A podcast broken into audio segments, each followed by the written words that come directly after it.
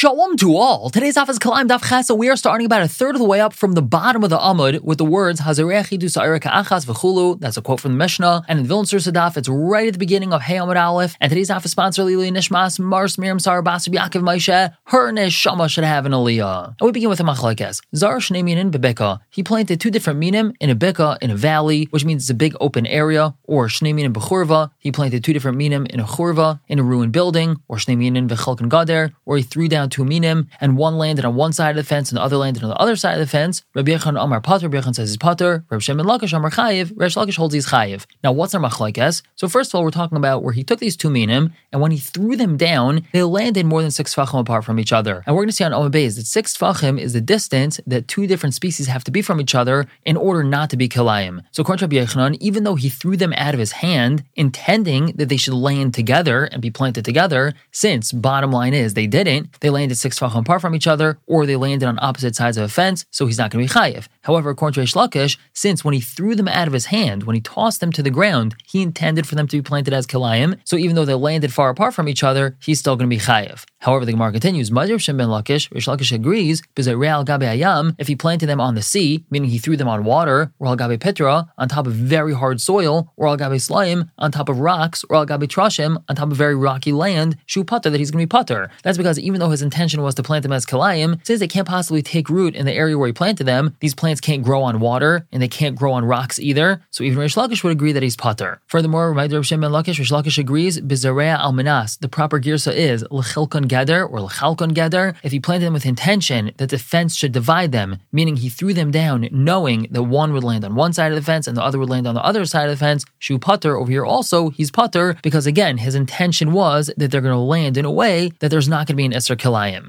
Based on top, Amar of Bak Kartignaya, Rav from Kartignaya says that Madrib Shem Lakish, Reish Lakish agrees, Le'inyan Shabbos, then in regards to Shabbos, meaning the Isser of planting something on Shabbos, Acha Tenuach, that it has to rest on the ground in order for him to be Chayiv. We know that a person's not allowed to plant on Shabbos, and even Reish Lakish agrees that he's not going to be Chayiv just for throwing them out of his hand with intention to plant it. It would have to land on the ground for it to be considered Zereya. So therefore, according to Reish Lakish, let's say he throws it out of his hand on Shabbos, intending that it lands on the ground, but let's say the wind blew it and it landed on a rock, so then he wouldn't be chayiv. Now, like Mar suggests, Masisa Pliga Rabbi Yechanan, it seems to me that our Mishnah is not like Rabbi Yechanan. Why is that? Because what does our Mishnah say? The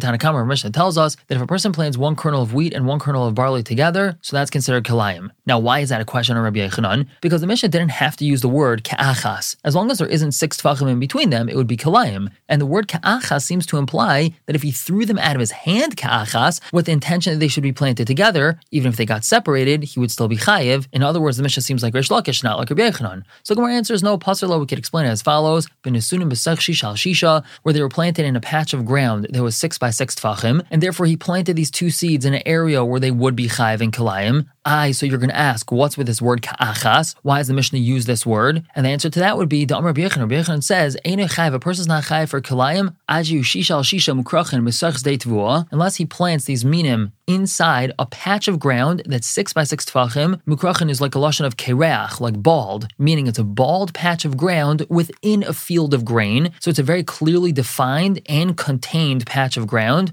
Oh, mukafin gadar, or it's a six by six patch of ground that's surrounded by a fence. So since this six by six patch of ground is considered contained, that would be kalayim. In other words, when the Mishnah says the word ka'achas, it means that they're in an enclosed area, and therefore our Mishnah does fit with Rabbi Yechanan. Ask the Gemara, hold on one second, if that's what we're talking about, Bahar Rabbi Aimer Ena Kalayim, Rabbi Yehuda would say that it's not Kalayim in such a case. Rabbi Yehuda would agree that if he plants two separate minim inside a patch that's six by six tefachim, it would be kalayim. So how could that be what our Mishnah is talking about if Rabbi Yehuda argues in our Mishnah that two minim planted is not kalayim and only three things planted are kalayim? So Amr Zer Zer answers, Yehuda Kedaite, Yehuda Azel Shitasai, Yehuda Amr Yehuda holds, Bisdei Yarak Tefach. Then when we're dealing with a field of Yarak, of vegetables, the necessary distance between them only has to be one Tefach and not six Tefachim. Meaning, according to Rabbi the minimum distance you rakas have to be from each other is one Tefach, not six Tefachim. And that means, that when dealing with grain, such as wheat or barley, like our Mishnah is talking about, at least midai raisa, one tefach would also be a sufficient amount of harchaka. And therefore, according to if just one wheat and one barley was planted in a six tefach area, there would be no isser dairaisa. And that's how he's arguing with the Tanakama in our Mishnah. And only if there's two wheat and one barley, or two barley and one wheat, would there be an isser dairaisa, even if they're more than a tefach apart, as long as they're within six tefachim of each other, because the two wheat surround or close in the barley. So you see from here that Rabbi Yehuda is more makel when it comes to harchaka, the necessary distance in between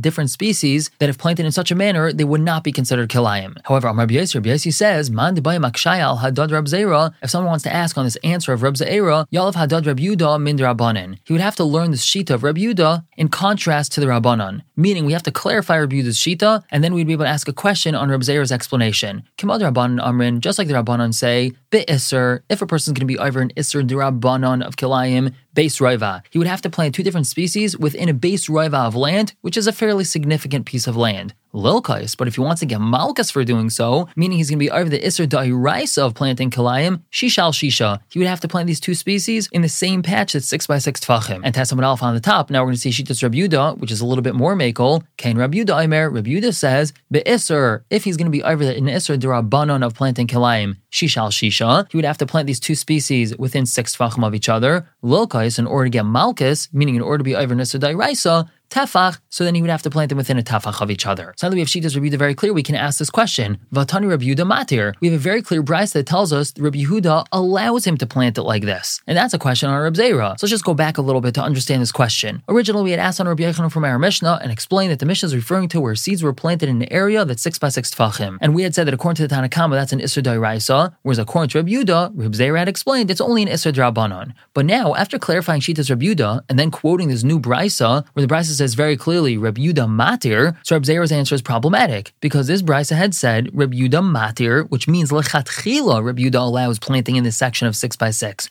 showing that there's no isser whatsoever, the Iraisa or Drabanon. Whereas again, Reb Zera had said that according to Reb Yuda, it would be an isser Drabanon. So that's our question on Shita's Reb Zera, and we conclude over here remaining with this question. We don't have an answer for it. We're going to stop here for the day, but pick up tomorrow continue to talk about this. For now, everyone should have a wonderful day.